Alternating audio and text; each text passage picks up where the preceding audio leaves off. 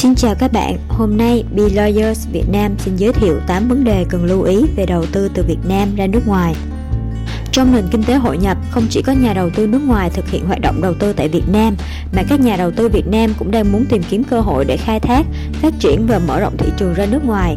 Hiện nay, nhiều doanh nghiệp Việt Nam có tiềm lực lớn đã tiến hành mở rộng hoạt động kinh doanh và đầu tư ra nước ngoài để tìm kiếm nguồn lợi nhuận mới môi trường kinh doanh mới cũng như là phát triển những chiến lược mới, tiếp cận văn hóa kinh doanh thế giới.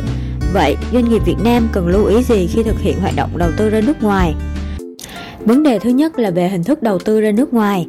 Theo quy định của pháp luật Việt Nam, nhà đầu tư có thể thực hiện đầu tư ra nước ngoài theo các hình thức sau đây. Thứ nhất, thành lập tổ chức kinh tế theo quy định của pháp luật nước tiếp nhận đầu tư. Thứ hai, đầu tư theo hình thức hợp đồng ở nước ngoài. Thứ ba, góp vốn, mua cổ phần, phần vốn góp của tổ chức kinh tế ở nước ngoài để tham gia quản lý tổ chức kinh tế đó. Thứ tư, mua, bán chứng khoán, giấy tờ có giá khác hoặc đầu tư thông qua các quỹ đầu tư chứng khoán, các định chế tài chính trung gian khác ở nước ngoài hoặc các hình thức đầu tư khác theo quy định của pháp luật nước nơi tiếp nhận đầu tư.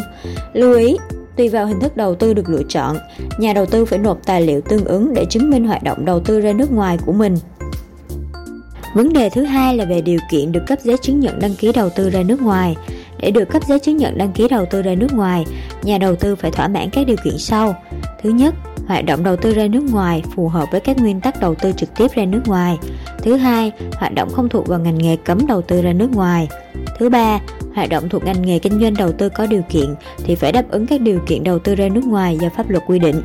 Thứ tư, nhà đầu tư có cam kết tự thu xếp ngoại tệ hoặc có cam kết thu xếp ngoại tệ để thực hiện hoạt động đầu tư ra nước ngoài của tổ chức tín dụng được phép.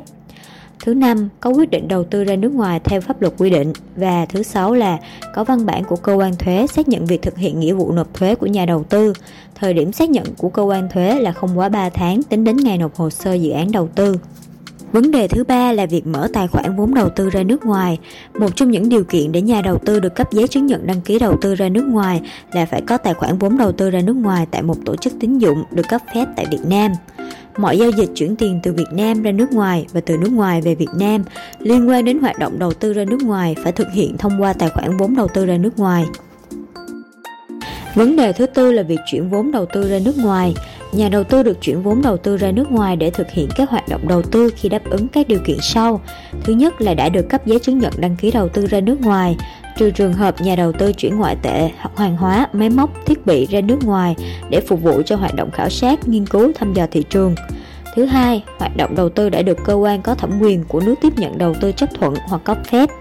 Trường hợp pháp luật của nước tiếp nhận đầu tư không quy định về việc cấp phép đầu tư hoặc chấp thuận đầu tư, nhà đầu tư phải có tài liệu chứng minh quyền hoạt động đầu tư tại nước tiếp nhận đầu tư và cuối cùng là đã có tài khoản vốn đầu tư ra nước ngoài. Vấn đề thứ năm là việc chuyển lợi nhuận về nước. Trong thời hạn 6 tháng kể từ ngày có quyết toán thuế hàng năm, nhà đầu tư phải chuyển toàn bộ lợi nhuận thu được và các khoản thu nhập khác từ đầu tư ở nước ngoài về Việt Nam. Một số trường hợp sử dụng lợi nhuận để tăng vốn đầu tư, mở rộng kinh doanh, thực hiện dự án đầu tư mới ở nước ngoài thì nhà đầu tư được giữ lại lợi nhuận thu từ đầu tư ở nước ngoài để tái đầu tư.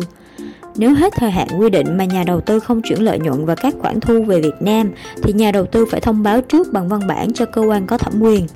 Thời hạn chuyển lợi nhuận về nước được kéo dài không quá 12 tháng kể từ ngày hết thời hạn quy định nêu trên. Trường hợp quá thời hạn quy định mà nhà đầu tư chưa chuyển lợi nhuận về nước và không thông báo, hoặc trường hợp quá thời hạn được kéo dài mà nhà đầu tư chưa chuyển lợi nhuận về nước thì bị xử lý theo quy định của pháp luật. Vấn đề thứ sáu là về việc bảo vệ quyền sở hữu trí tuệ. Quyền sở hữu trí tuệ mang tính toàn cầu và đang ngày càng có vai trò to lớn. Một số thương hiệu Việt đã từng bị các doanh nghiệp nước ngoài đăng ký trước khi đầu tư vào quốc gia đó, gây tốn kém không ít cho việc giành lại các nhãn hiệu. Do đó, việc đăng ký và có phương án bảo vệ tốt tài sản trí tuệ là công việc ưu tiên để bắt đầu hoạt động kinh doanh tại nước ngoài. Vấn đề thứ bảy là việc sử dụng lao động nước ngoài. Mỗi quốc gia đều có chính sách để bảo vệ người lao động trong quan hệ với doanh nghiệp.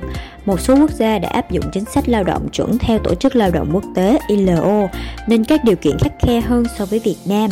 Khi sử dụng lao động nước ngoài, các doanh nghiệp Việt Nam phải tuân theo luật lao động của nước đó, đặc biệt là vấn đề đóng bảo hiểm, đóng thuế cho người lao động. Cuối cùng là về chế độ báo cáo hoạt động đầu tư ở nước ngoài. Hoạt động đầu tư ra nước ngoài sẽ được nhà nước giám sát qua việc báo cáo của các nhà đầu tư. Hiện nay chế độ báo cáo của nhà đầu tư được thực hiện như sau.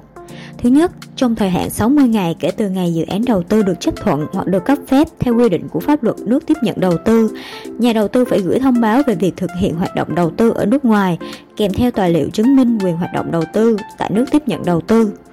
Thứ hai, định kỳ hàng quý, hàng năm, nhà đầu tư phải gửi báo cáo tình hình hoạt động của dự án đầu tư.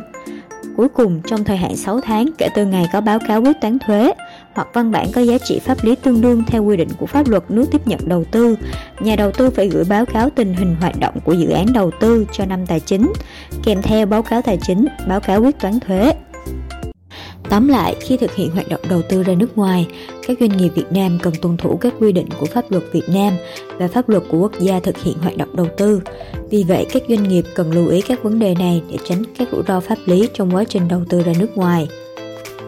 Nếu bạn có bất kỳ câu hỏi hoặc góp ý về nội dung nêu trên, xin vui lòng liên hệ với chúng tôi theo địa chỉ consult com số điện thoại 028 710 23 118 website www.belawyersvn.com hoặc quét mã QR ở góc phải màn hình. Xin cảm ơn các bạn đã lắng nghe.